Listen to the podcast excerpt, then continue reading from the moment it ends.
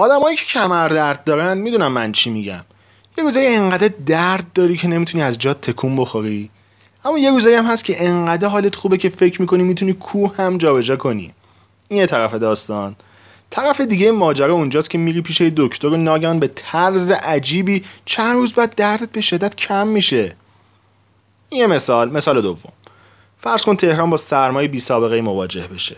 به احتمال خیلی زیاد طی چند روز آیندهش دما به میانگین ماهانه خودش می‌رسه. چرا که دما هلوش یه میانگین ثابت نوسان پیدا می‌کنه. ما به اینا میگیم بازگشت میانگین. در نتیجه وقتی داستانه مثل این میشنوی که مریض بودم رفتم دکتر چند روز بعد خوب شدم یا شرکت ما سال بدی داشت اما یه مشاور استخدام کردیم و حالا اوضاع به حالت عادی برگشته یادت باشه که ممکنه تحت تاثیر دکتر و مشاور این اتفاق نیفتاده باشه و فقط بحث بازگشت میانگین باشه. پس بیشتر بررسی کن.